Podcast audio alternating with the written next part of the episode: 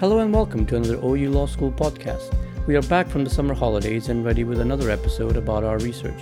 In this episode, I will be talking with John Cubbon, who is a deployable civilian expert with the UK Stabilization Unit. He recently gave an interesting talk on his work while at the UN and especially at the International Criminal Tribunal for the former Yugoslavia. He has a wealth of experience, but like all good lawyers, is bound by confidentiality, so he cannot share certain things beyond generalities. Also, we've had a little bit of a microphone problem at, in this episode, so there are certain things uh, missing from this talk. Once again, I would like to remind you of our upcoming celebration of the 50 years of the OU. We have something special planned that will start in the next couple of weeks, so watch this space. I hope you enjoyed this episode.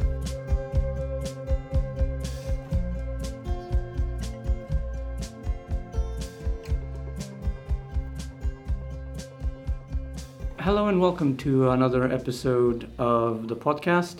Um, today I'm speaking with John Cubbon, who is a barrister, and he's a deployable civilian expert with the UK Stabilization Unit. Um, uh, just a, a, a, general caveat and uh, sort of a disclaimer. Um, when John talks, he's talking in his own personal capacity and not uh, representing the views of the, um, the UK Stabilization Unit. Um, all right, so John, you had a very interesting talk today at, at here at the Open University, um, and you talked about the effectiveness, um, and you talked about the impact of the ICTY, the International Criminal Tribunal for the former Yugoslavia, um, and it's a topic that is very near and dear to me. But you draw this talk from 20 years of experience um, in UN uh, missions, both peacekeeping and working for the ICTY and working for um, on international criminal issues in Kosovo before. So can you talk to us first about a little bit about that background um, and how did you start and get into the ICTY? Yes, well, I joined the UN in 1995. I worked for a small office working in peacekeeping in Sarajevo. But after the Dayton Peace Accords uh, in late 1995, uh, I moved to the UN mission in Bosnia and Herzegovina, where eventually I worked on the judicial system. Okay. Uh, and I was able to get an understanding of the way the legal and judicial systems operated in the former Yugoslavia. To begin with, in, in UNMIB, I worked on the police. Uh, mm-hmm. I advised the International Police Task Force on the local law and the relevant international law that, in fact, had been incorporated into the local law right. by the Dayton Agreement. But at that stage, people were still working out its implications. So it must have been a very exciting time to, to be present in Bosnia because it was after the conflict um, uh, as you said, international and local law sort of mixed. Um, so, can you give us some example of, of what what was at stake there?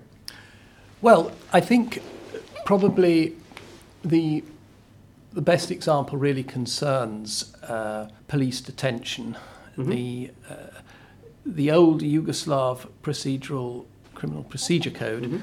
um, was actually not bad at all from a human rights perspective. Uh, you couldn't point to specific, to much that was right. in violation, clearly in violation of. Uh, of uh, the European Convention on Human Rights. But there was a bit of a black hole mm-hmm. from the point of arrest to the point of being brought before um, an investigating judge. And that black hole was something that uh, needed to be addressed. And one did, I do remember that coming up as an issue. Mm-hmm. Uh, and there were other issues as well. The implications of the European Convention on Human Rights in Bosnia uh, were not obvious to people immediately. A lot hadn't been translated into into Bosnian, and uh, the the law hadn't been adapted so that it was consistent with it. Right. Um, just so to give a bit more context, because I'm from Macedonia, so that's former Yugoslavian Republic. So the this detention sort of loophole, black hole, wherever it is, it was so obvious that it, it was put in the Macedonian constitution in 1992 of specific time limits of how long you can hold somebody before you brought them in front of a judge, how long you can keep them in detention for, etc., etc., because it was an important issue Right, right, Yeah. right, right. Um, so from there on, how did you? How did you? How, what's your pathway to um, Yes. Well, uh, I was in, as I say, I think towards the end of my time in Bosnia, I worked for the Judicial System Assessment Program in Bosnia, which gave me an understanding of the, the court system hmm in Bosnia and Herzegovina, but also to an extent throughout the former Yugoslavia, because to a large extent it was laws that had been promulgated when Bosnia and Herzegovina was part of uh, the Federal Republic that were in force. Uh, and also, I got a sense of how, uh, of the judicial culture in a way. hmm I then, in 1999, uh, sh- in the autumn of 1999, joined UNMIK in Kosovo. Okay. And a lot of my work there was directed at the judicial system and the criminal justice system. I spent, I was involved a great deal in the drafting of legislation. hmm And I was also, I had a ringside seat in seeing the introduction of international judges and prosecutors to Kosovo, uh, which I think was an important part of my experience and, and really allowed me to appreciate the strength of the ICTY. Mhm. And uh, I wasn't, my role in that was very slight, but uh, I think I think there are definite lessons to learn from that. I Mhm. think it was a uh, it was the most uh, radical initiative that was taken on in the judicial area in in in Kosovo, certainly for the time that I was there. And although it had its deficiencies, Mhm. uh, it did. It was very. It, on the final analysis, I think it was worthwhile.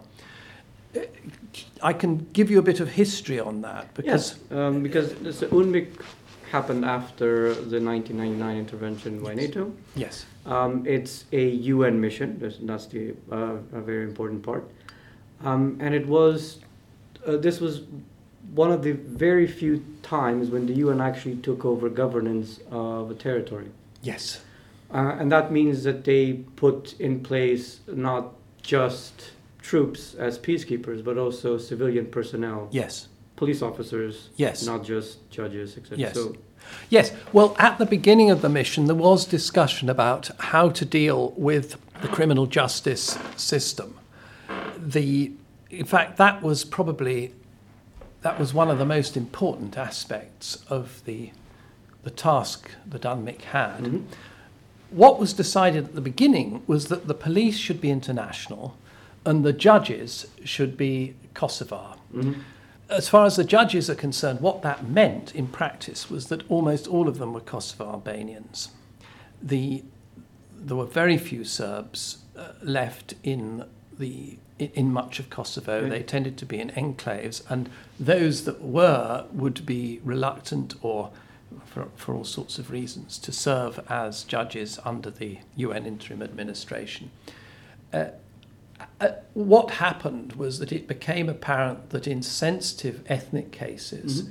sensitive criminal cases, either arising from the conflict or after the conflict, the, the judges from Kosovo were not able to be impartial. Uh, either uh, this was either something that they, uh, I mean, this, the reasons were either that they, um, the, the strength of feeling against Serbs was so uh, was such that they, they weren't able to be, or they were under pressure from Mhm. others. It, it, it became apparent, particularly when there was rioting in Mitrovica in early 2000. This brought it home to the mission that a system in which all the judges were from Kosovo and the police, of course, were international, uh, was not working, Mhm. uh, it, particularly uh, with cases that uh, involved uh, alleged Serb perpetrators. Just to give you an example, the uh, UNMIK police, or indeed uh, KFOR, the military force under NATO, effectively, uh, would arrest someone uh, walking around with a Kalashnikov, uh, bring them before a judge, and the judge would simply release them to go back to doing to the rioting. Mhm. Uh, that sort of thing was happening, and uh, it was decided that an international judge and an international prosecutor should be appointed to deal with cases in Mitrovica. Later on that year, there was a, a hunger strike by mm-hmm. uh, Kosovo Serb Serbs who were in detention and due to be brought before judges. Uh, they were demanding, I forget exactly what their demands were, they were, but they were clearly protesting against the possibility of being tried by uh, Kosovo Albanian judges. Mm-hmm. And a promise was made that there would be one international judge on the panel uh, that tried any Kosovo Serb. And this ended the, the hunger strike, or, right. or was a factor that ended it. Uh, then it was discovered that, of course, uh, it wasn't enough to have just one international judge. Because it can be overruled. Exactly, exactly. Uh, uh and so later in the year, Regulation 2000 64 was uh, promulgated by the Special Representative of the Secretary General, uh, which allowed either a majority of judges to be international judges to be assigned to a case, or a, ca- a case to be assigned entirely mm-hmm. international judges. This was envisaged as a temporary measure, but um, it was renewed and renewed and renewed for many years. Uh, it, so essentially, what you had was responses to crises uh, in which international judges were increasingly involved to deal with sensitive ethnic cases mm-hmm. that arose from the conflict. And I will, I, I will say something I, I, have said, I said in, in, the talk I gave this morning, but I think it can't be underlined enough. Uh, the, the fact that the Kosovo Albanians uh, were not uh, completely impartial in those cases, the Kosovo Albanian judges, um, is not something uniquely Kosovar right. or uniquely former Yugoslav. You find it everywhere. Uh, it, these are the sort of cases that judges in every single country in the world find it difficult to be neutral on. If they're involved in a conflict, they've been involved in an armed conflict, and they're required to decide a case. Uh, one of their boys has been uh, accused of committing war crimes or someone from the other side has, yeah. it's immensely difficult for them to be uh, neutral. So uh, that really made me see the benefits of international judges in a in, in, in an immediate post-conflict situation. Right, um, especially since those judges, not the international, the, the, the local ones, they have to continue living on in the same community. So it's very difficult for them to uh, be impartial. Yes. Because they would see tomorrow on the street that you let such and such go. Yes.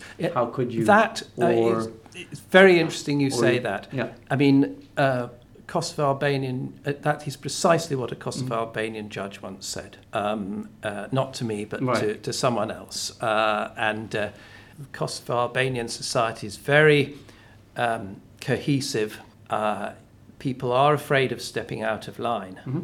And this was, they said, you, it's all right for you. I have to live here for the next 20 years. And uh, they, they don't have the, um, the protection or the status or the authority that a judge might have in Western Europe. And that's the, a, a further difficulty that they have. So how, how, did you, how did you get from Kosovo to the ICTY? Well, I applied for, for mm-hmm. positions in uh, IC as it, as, as, it works in the UN. I applied for a position yep. there, and that was how um, I was. Um, I ended up there. Obviously, the fact that I'd been in former Yugoslavia mm-hmm. with um, a knowledge of the system there uh, was um, w- was um, something that I think was beneficial. Even yep. though, of course, the legal system in the ICTY. I mean, the procedural system is completely different. Yes, but that's um, and that we're going to touch upon that uh, later because it's important to see the ICTY as a as a functioning court with its own bureaucracy. Um, um, so the ICTY is is not only completely different from the judicial systems in former Yugoslavia, but it's very different from the judicial systems in most other countries. Um, so can you can you paint us a picture of, of what the ICT was um, and um, what type of things that it had to deal with. Uh, procedurally, or um, Um, well, first the whole court, and then procedurally first. yes. Well, uh, the the ICTY was unusually for the for a court uh, established by a Security Council Mhm. resolution uh, under Chapter Seven, which empowers the Security Council to take action to maintain or restore international peace and security. Was in established in the Hague, and it uh, had uh, judges from all over the world. Uh, prosecutors also uh, were appointed as UN staff members. Uh, they tended, there was a tendency for, for the staff at the ICTY to be European, North American, Mhm. and Antipodean. Uh, but essentially, though, it, there was a there was a, de- um, a, Quite a degree, of a degree of um, national balance. Uh, not perfect, but Right. a, a degree. Um, so it, it uh, was able to conduct trials uh, of, um, uh, and it very quickly uh, um, homed in on those with the most responsibility for uh, atrocities. I- It tended, it, it increasingly did, did, and in fact, um, uh, as a result of a, a decision of the Security Council, that they were given, uh, they were given the the, um, uh, the focus. Right. Um, so, so a further elaboration on, on your point. So the ICTY is not only different from what you would normally have as a uh, as a national court. It's also quite different from what you normally have as an international court, because usually the, the, the system in mind that you have is a is a state against a state uh, Yes. system, or as in the human rights system, an individual versus a state. In here, it's it's a prosecutor who represents the international community against perpetrators of crimes that are seen as important um, for the whole international community. So, so in that sense, it's a whole different ballgame Yes, in yes. terms of who who, who gets to the court uh, and the whole mindset of the court. Yes, yes. The the accused persons are accused of having violated international law, uh, which um, is the same everywhere. Yeah. But as you say, uh, one normally thinks of an international court as a court in which um, uh, a party is explicitly a, state. state. Yes. Yeah. Um, so in that sense, it presented some unusual procedural challenges. So can can you tell us about about those? Well, I think uh, the most obvious point to make is that unlike a criminal court in uh, in any national jurisdiction, it wasn't able to call upon a police service. Yes. That's the, the the fundamental difficulty that it had, and of course it uh, depended on cooperation with with states. At the beginning, there was uh, reluctance on the part of the states in the former Yugoslavia to cooperate. That changed a bit over time, largely as a result of uh, pressure from uh, the EU and the US. They had carrots uh, um, to dangle in Yep. front of the, the governments. Maybe a bit the governments changed as well, but I think uh, I think the the conditionality that was Mhm. used by the international community had an effect. It, certainly did because it, it prompted a lot of those governments to cooperate with the with the court itself and to start um, uh, handing over people for the the process that went on in the Hague. And that I guess that partly is because by that time the governments were yes um, dangling a lot of carrots from the EU, but they also sort of saw that the court itself had some sort of independence, um, in in the sense that, that they weren't um, they weren't there to simply just punish them, in that sense. Um, yes, I mean I think that that there are um, large swathes of opinion in the Mhm. former Yugoslavia that see the court as um, hostile to their ethnicity. I mean that is that is very clear. I mean not everyone within partic- particular ethnicity would take that line, but a large swathe, swathe of opinion. Uh, as to whether over time there was increasing acceptance, I'm not sure. There were times when I was surprised by the level of respect that defendants Mm-hmm. showed, actually, to the tribunal. Okay.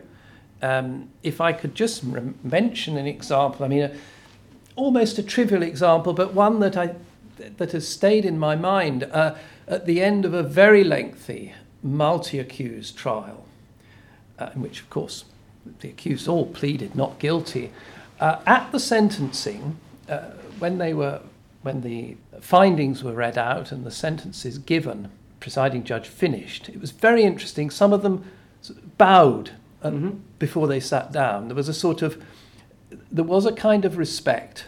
Whether that was something that wasn't present at the beginning, I don't know. But uh, there were some accused, uh, Mil- Milosevic, I think, and Šešelj, who, who completely rejected Yes, the. they had a very combative. Yes, uh, rejected the authority of the yeah. tribunal. Uh, others didn't. Maybe in the final analysis it was because uh, they felt there was no alternative. Mhm. Uh, but nevertheless, there was. You did see uh, shafts of, of, of, of almost approval Mhm. um, of the way it functioned, even if, of course, they uh, would, would not be happy with the, the, the findings. Right. So my personal feeling is that, um, in a way, there was a, a sense that they would receive more justice in front of the ICTY than any other court in the region Yes. would give them. Yes, I mean, I think, uh, uh, well, I mean, they uh, they would um, they would get off the hook Mhm. completely in certain courts, but Right. anywhere else, uh, Yes. they wouldn't get a No. fair trial. And uh, I mean, this is a problem you have everywhere. I mean, the, I mean, the, one thinks of, uh, well, I mean, th- th- this is a problem one has everywhere, and. Uh, Um, so, as, a, as an illustration, for instance, a lot of people forget post Nuremberg, and I don't mean the Nuremberg that was done under the London Charter, but the Nuremberg that was done under Control Council Law number 10, yes, yes, um, that there were protests by Germans, and for a long while they said, well, these are our heroes. yes, Um, and that um, from those who did not receive the death penalty, they were released within a decade from the, from the court, from Nuremberg. Um, so the only one that, that stayed in prison was from the original London Charter, and that because it was an international treaty, they received a, a life sentence, and in a certain court in Germany, every six months there was a different guard changing for that specific specific person in jail, um, from Russia and then U.S. and France and Yes. uh, something like that. Um, so changing attitudes takes time. Um, it's not simply because the court or a court ruled something, but from almost 70 years now, Nuremberg is a is a complete watershed moment in the sense of. Um, so I'm reminded of the book uh, by Jonathan Bass, "Stay the Hand of Ven- Vengeance," because uh, the options on the table were we execute 100,000 Nazis. Um, and it was thanks to um, uh, the Secretary of State in the U.S. Stimson, who pushed for um, actually having an international court that would try criminals, um, the most heinous, the Nazi crimes, uh, the, the high Nazis, uh, uh, officials, so that uh, then Germans, ordinary Germans, could not would not have to live with the taint of World War II. right. Yeah. Right. Well, uh, one uh, ideally would want that to apply in the former Yeah. Yugoslavia. I think sadly there's there's little evidence of that. Mhm. It's not completely um, the case that that people uh, d- don't see crimes as the responsibilities of individuals Mhm. and not ethnic groups, uh, and it's and a lot of people in in all parts of former Yugoslavia fully accept essentially the, the findings of the Mhm. tribunal. However, you do have uh, the vast majority, well, uh, one gets the impression that a, a very considerable number of, of people in each of the countries in the former Yugoslavia, and above all, important sections of the media and the political elites, uh, do reject uh, the findings of the tribunal. Yes, um, uh, I'm reminded of what happened after um, was it Cheshire who received uh, a, a, sent, uh, a, a, finally a, a, judgment from the ICTY um, where there wasn't a finding of genocide. Um, and the Serbian community in Bosnia told it that well there was no there wasn't a genocide, but on the other hand that means that they accepted that there was very some very serious crimes that happened and that were perpetrated by them, even though it didn't have the title of genocide. There were some very serious crimes against humanity. Um, it, it, it, so those judgments are always touted as sort of a, a, a stick to beat the other community with. But I think over time, uh, there's going to be a, a, recognition that something terrible happened.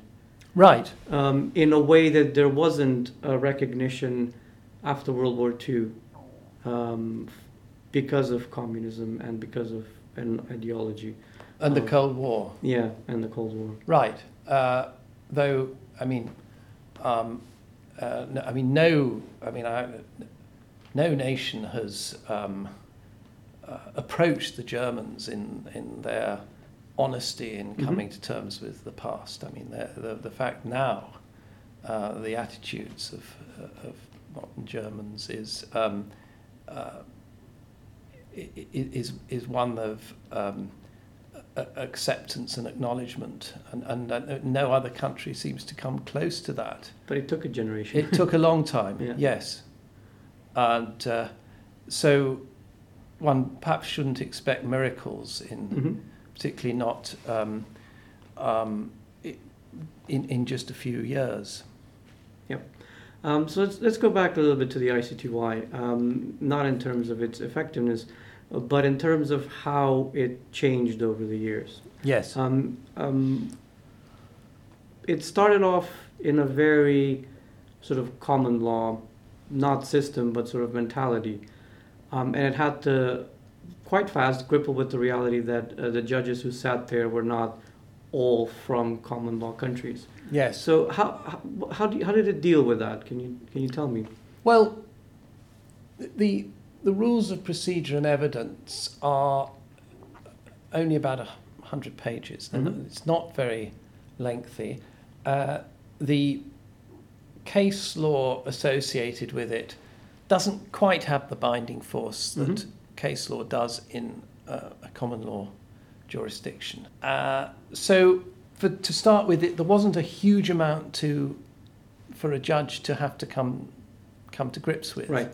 Uh, a, a, a, judge from um, appointed to the tribunal who understandably wouldn't have been familiar with the rules of procedure and evidence uh, could quickly be be in a position to apply it. Mm-hmm. So I think uh, I think that the the, the fact that you had judges from all over the world and the fact that the rules of procedure and evidence were predominantly common law inspired wasn't too much of a problem. And the judges have support, they have right. time. It, it's, uh, it's something that's manageable. Mm-hmm. So, can you tell me more about the, the, the, the, type of legal support that the judges yes. uh, receive? Yes. Well, uh, this, is, this is something that, that is different in scale from mm-hmm. what you have in a domestic jurisdiction. Uh, judges will have legal a single legal assistant, but the in the ICTY each judge will have his own his or her own legal assistant. But in addition to that, there would be um, legal um, officers who are serving the the whole uh, trial bench mm-hmm. uh, if if there was a trial, or the uh, the appeal bench if there was a, an appeal. So uh, you you had uh, you you had a, a, a number of people uh, providing. Right. Well, I think what's important to to say is that more legal officers mm-hmm. supporting judges than you'd have in a domestic court. In many domestic uh, jurisdictions, a judge might have a part-time lawyer in training mm-hmm. or, or, or even a full-time lawyer but at a relatively junior level and just one. Right. And many judges don't have anything. In the International Criminal Tribunal for the former Yugoslavia, uh, at a trial, there would be several lawyers working full time providing support to the three bench Mm-hmm. uh, panel. And, and on appeal, you would also have a very considerable degree of support for the judges. So this goes back to my research that I, that I did eons ago, um, and I can I can surely attest that some of the things that they need to needed to research because the sub- especially the substantive part there were only there was only one article in the statute uh, of the ICTY that, that just listed the crimes but not the sort of the elements of the crimes. So the judges had to go into national systems and, and research the, the criminal provisions of 40 or so countries um, and to see how that was dealt with in those national jurisdictions and then apply it, sort of transpose it into the ICTY. So that, that took a lot of time, that took a lot of effort, and certainly qualified lawyers um, to do it. But there's another aspect of the ICTY which they needed help, which was with um, the, as you said, outreach, but also with the diplomacy part, because Right. Well, that was something that the president's Mhm. office did essentially. I was never uh, part of the president's office, but the president's office did have a representational function, Mhm. uh, obviously, and the president would present reports to the Security Council on the work of the tribunal. Uh, and, and that is something that is not found much in a domestic jurisdiction.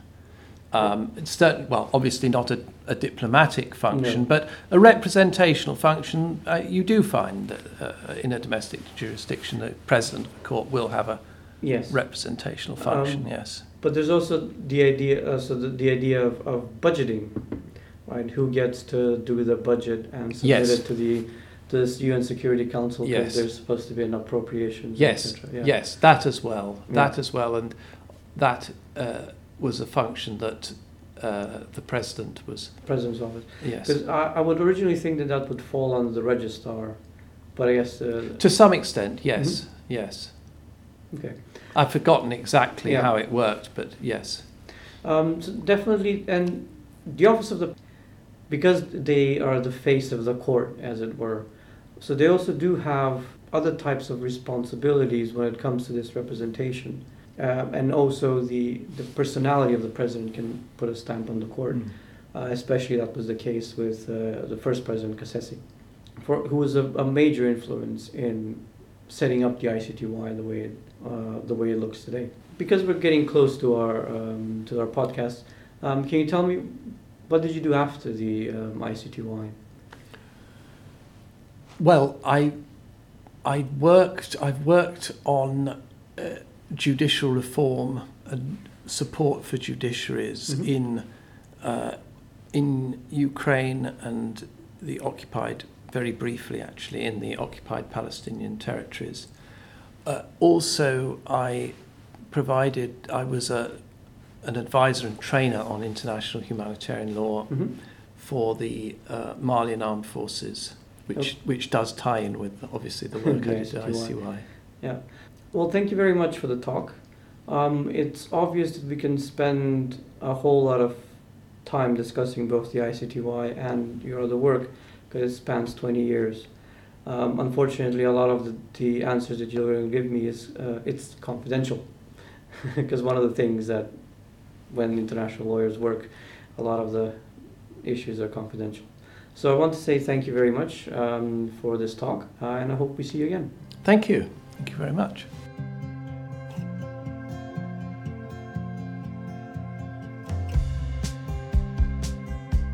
Thank you very much for listening to this podcast, and I hope you will come back for the next one. As ever, you can find more about us on the Law School's website. Check out the show notes below as well. Don't forget about our celebration of the OU's 50th birthday coming in the next few weeks. The music in the background is Dirty Mac by Endless Love. Take care and hope to see you again.